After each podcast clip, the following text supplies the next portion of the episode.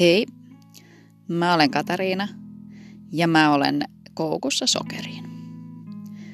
Mä aloin tekemään tätä podcastia, koska mä olen toivottavasti lähellä elämänmuutosta. Mä nimittäin haluaisin sokerista eroon. Tai oikeastaan se, mitä mä haluaisin, olisi, että musta tulisi kohtuukäyttäjä, mutta mä en tiedä, onko se ihan mahdollista vai että onko mun luovuttava sokerista täysin kokonaan, jotta mä pystyn elämään, elämään sitten terveellistä elämää. Mä oon 32-vuotias ja, tai oikeastaan parin viikon päästä täytän 32.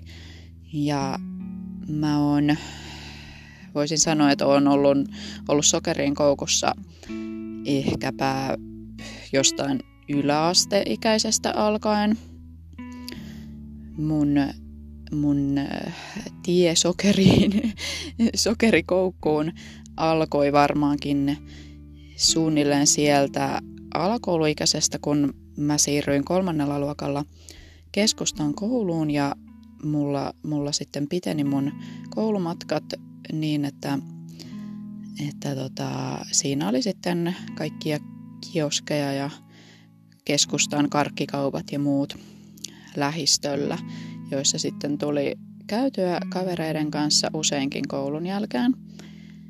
Ja sitten yläasteikäisenä, kun alkoi olla sitten vähän, vähän enemmän rahaa, ei nyt tietenkään mitään suuria määriä, mutta, mutta öö, mä esimerkiksi tein lastenhoitokeikkaa ja, ja jain, jaoin mainoksia ja olin aika säästeliäs esimerkiksi synttärilahirahojen suhteen, niin, niin sitten sitä rahaa oli vähän enemmän käytössä kuin mitä ala-asteikäisenä.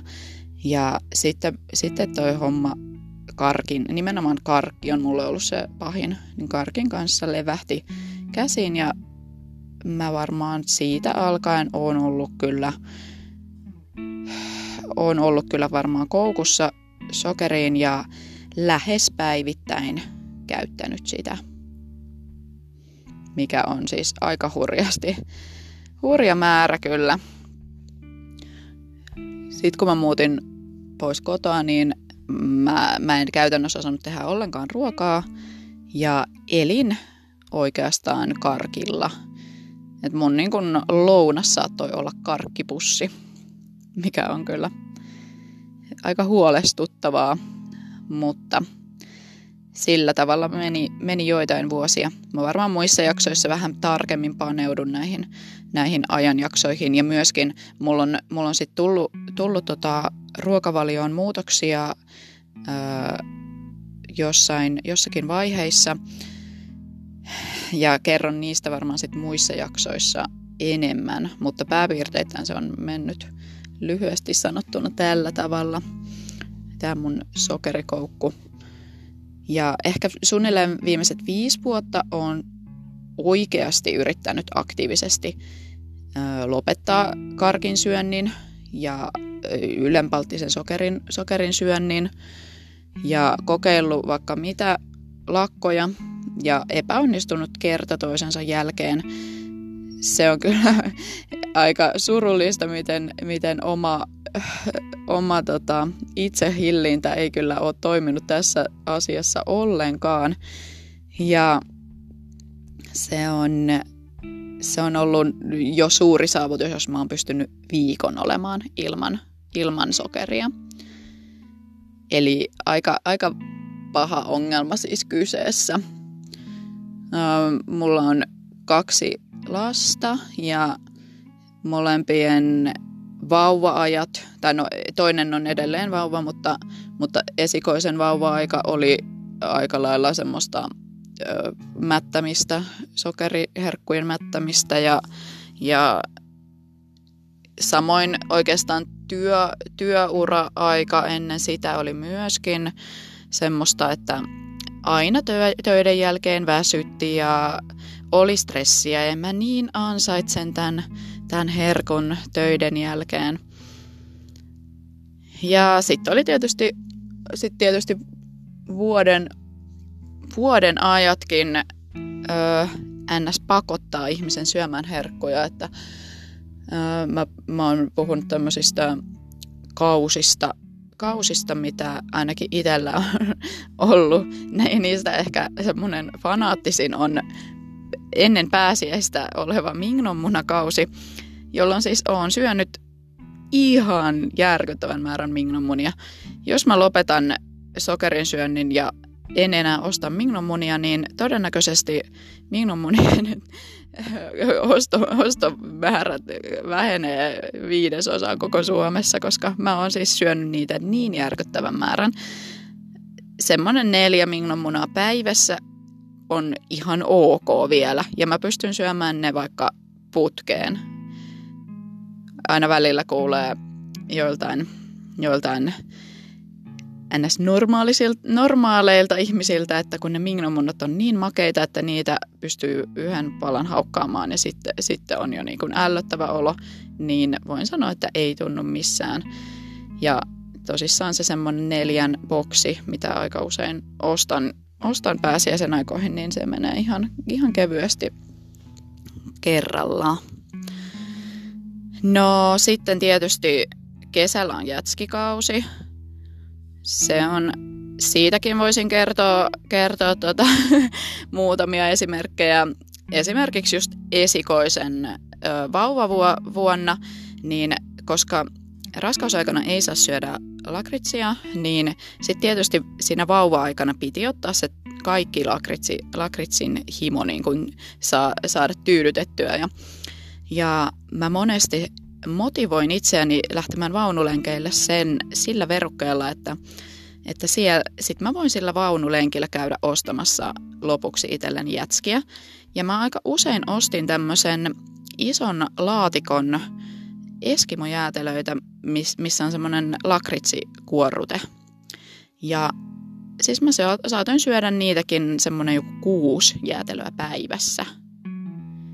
Ja se oli, sekin oli jo silleen, että mun piti sit niinku itse niinku päättää, että nyt mä en syö, koska siis mä olisin ihan hyvin voinut vielä syödä vaikka ne kaikki, mutta, mutta mä tiesin, että ehkä siitä niinku ei tule itselle eikä vauvalle kauhean hyvä olo, että mä syön niitä, niitä jäätelöitä niin paljon. Tämä, tämä osoittaa jo niin kuin todella suurta itsehillintää mun kohdalla, koska mun on oikeasti tosi vaikea säästää mitään herkkua seuraavalle päivälle. Et mun on tosi vaikea myös ymmärtää näitä tämmöisiä herkkukaappeja, mitä jollain ihmisillä on, on kotona, koska ei mulla säily. Jos mulla on herkkua, niin mä syön sen kunnes sitä ei enää ole. No joo, mutta sitten näistä ö, kausista, eli sitten tietysti syksy on tämmöistä hyggekautta, eli muutenkin haluaa olla vaan kotona ja katsoa sarjoja ja, ja siihen sohvalla löhöilyyn tietysti kuuluu sitten se semmoinen herkuttelu. Mutta mulla ei ehkä syksyyn ole liittynyt mitään semmoista tiettyä, että sitten se vaan on niin kuin fiiliksen mukaan. Ja siis mun fiiliksen mukaan herkutteluhan saattaa tarkoittaa vaikka sitä, että, että mä menen kauppaan ja, ja ostan siis todellakin fiiliksen mukaan, että mä saatan ostaa semmoisen pakasten mutakakun, jonka by the way syön, syön kokonaan. Ja sit mä saatan ostaa sen lisäksi karkkipussin, äh, jonkun lakun, saatan ostaa vielä jätskin tai sipsipussin, että mä saatan ostaa siis todella suuren määrän, määrän herkkuja ja syödä ne kaikki. Ja ymmärrän tosiaan, että tämä ei ole normaalia. Mulla ei ole koskaan liittynyt tähän esimerkiksi mitään oksentelua tai painon, painon vartioimista tai mitään semmoista, että sen takia mä oon pitkään pystynyt selittämään itselleen, että, no, että ei mulla esimerkiksi ole mitään syömishäiriötä, että, että tämä, tämä menee vielä niin kuin normaalin rajoissa. Mutta kyllä mä nykyään ajattelen, että se on jonkunnäköistä ahmi, ahmimishäiriötä, tämmöistä joka liittyy jollain tavalla tunteisiin ja että kun on väsynyt tai on raskasta tai stressaantunutta tai mikä tahansa syy, niin, niin sitten syö siihen sitä herkkua, että hakee sitä nopeata tyydytyksen tunnetta sen herkun avulla. No joo, no sitten sit kun on tämä sy- syksyn hyggekausi päässyt hyvin alkuun, niin sitten tietysti alkaa glögikausi. Ja glögikauteen kuuluu pipareiden syöminen ja sitten tietysti hyvässä, hyvissä ajoin pitää alkaa jo leipomaan joulutorttuja ja muita joulujuttuja ja sitten se tietysti niin kun kul, kultivoituu, eikö miten se sanotaan, niin kun, saa huippupisteensä siellä, siellä joulussa, joka on siis joulusta uuteen vuoteen semmoista ää, pelkkää mässäilyä. Karkkia ja ruokaa ja muita herkkuja. Ja sitten tietysti niin kun tämän jälkeen mulla yleensä on niin karsea olo, että mä vannon, että mä en oikeasti enää koske karkkiin.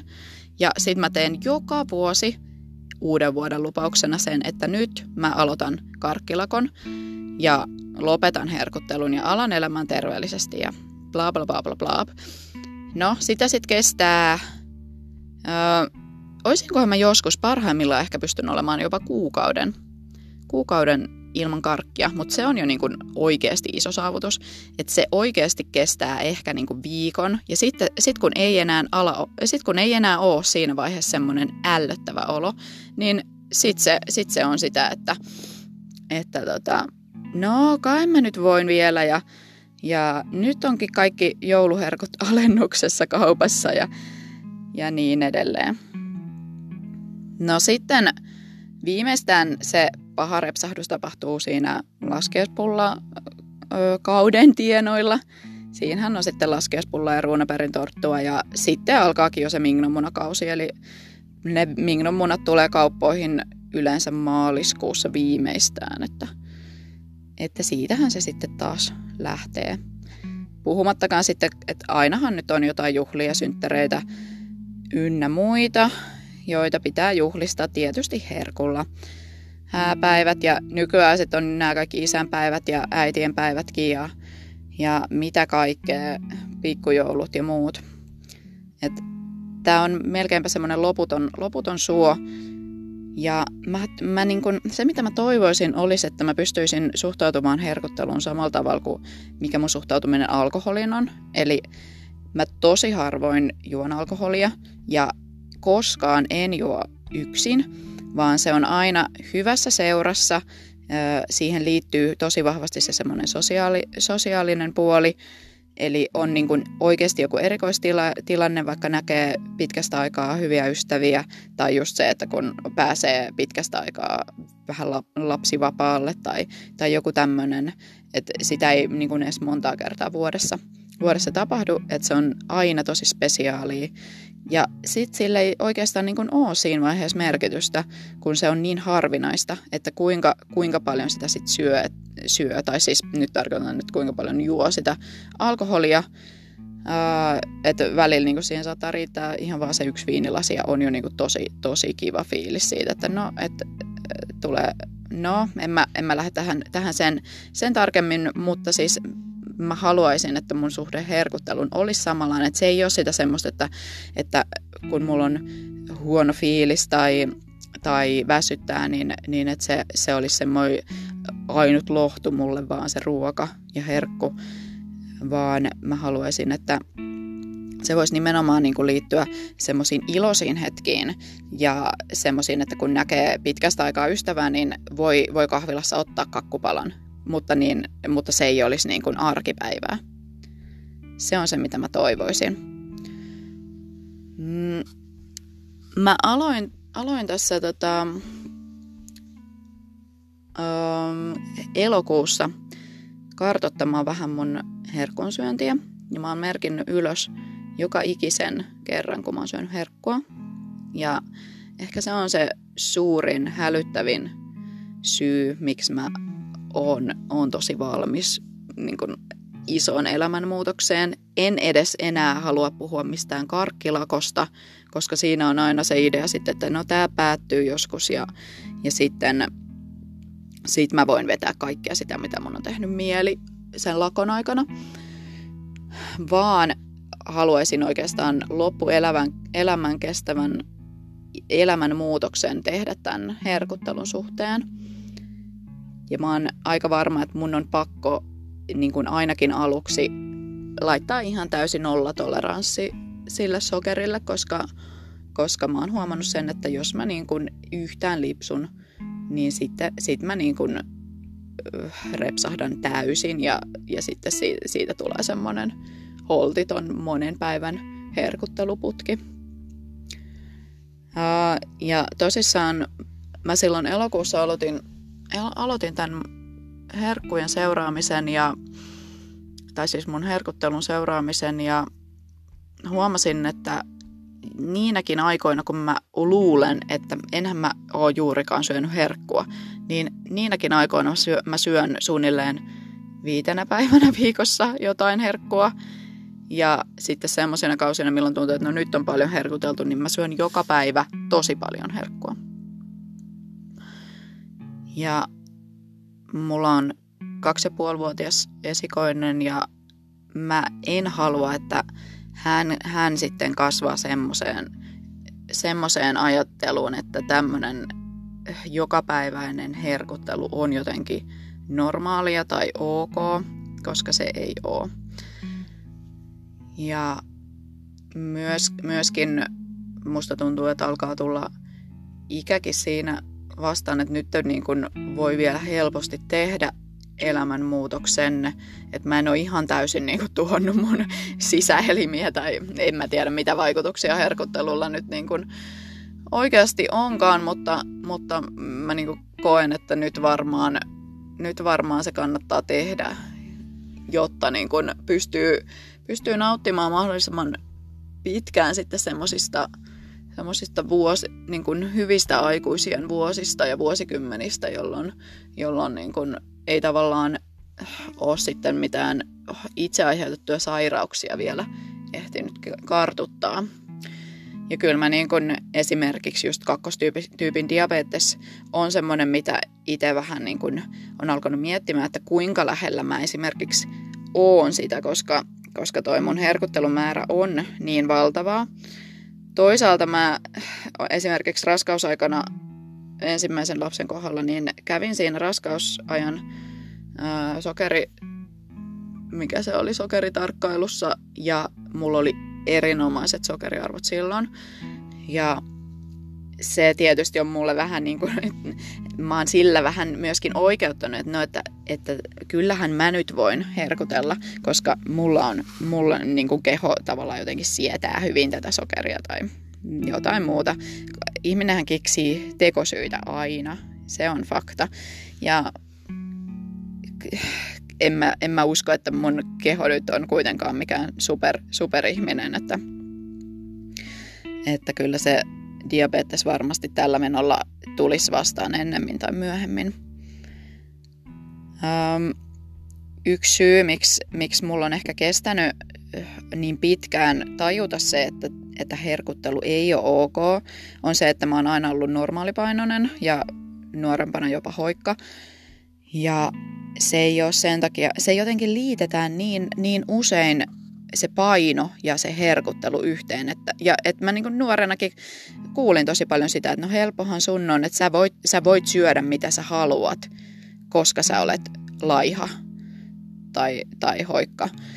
Ja eihän se silti niin kuin, eihän se silti tee sun keholle hyvää vaikka sä et välttämättä niin kuin lihoisi siitä herkosta, niin ei se silti sulle mitään hyvää ainakaan saa aikaan. Ja nyt tietysti viime, viimeisen vuosien aikana sitä on just huoman, huomannut sen, että, no, että, että vaikka mä oon normaalipainoinen, niin, niin tota, en mä ole silti immuuni millekään sairauksille. Mutta joo, tästä aiheesta varmaan riittää, riittää kyllä monille, moniin tota, jaksoihin aineesta ja tämä oli nyt tämmöinen mun ensimmäinen kokeilu, kokeilu, että saa nähdä, että kuinka paljon, kuinka paljon sitä sitten loppujen lopuksi ehtii, ehtii tätä mun uh, elämänmuutosta seurailla. Tosissaan kaksi pientä lasta, niin tätä omaa aikaa ei ihan kauheasti ole. Nytkin on täällä vaatehuoneessa lukittautunut, lukittautunut yksin höpöttelemään, kun ää, vauva nukkuu parvekkeella ja esikoinen on isänsä kanssa mummilassa, niin nyt oli tämmöinen aika, mutta mä haluaisin kyllä ö, aika säännöllisesti yrittää tehdä tätä podia, jotta sitä pystyisi niin kuin itsekin kartottamaan, että, no, että mi, millä tavalla tämä elämänmuutos nyt niin kuin lähtee liikkeelle, mitä haasteita siinä on, koska mä en usko, että tämä tulee ole kauhean helppoa.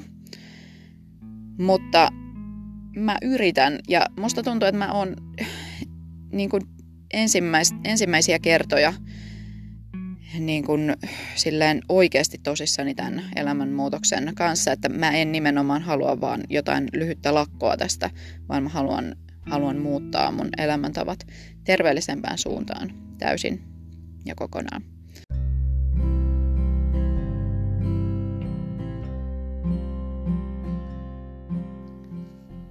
Kiitos kun kuuntelit.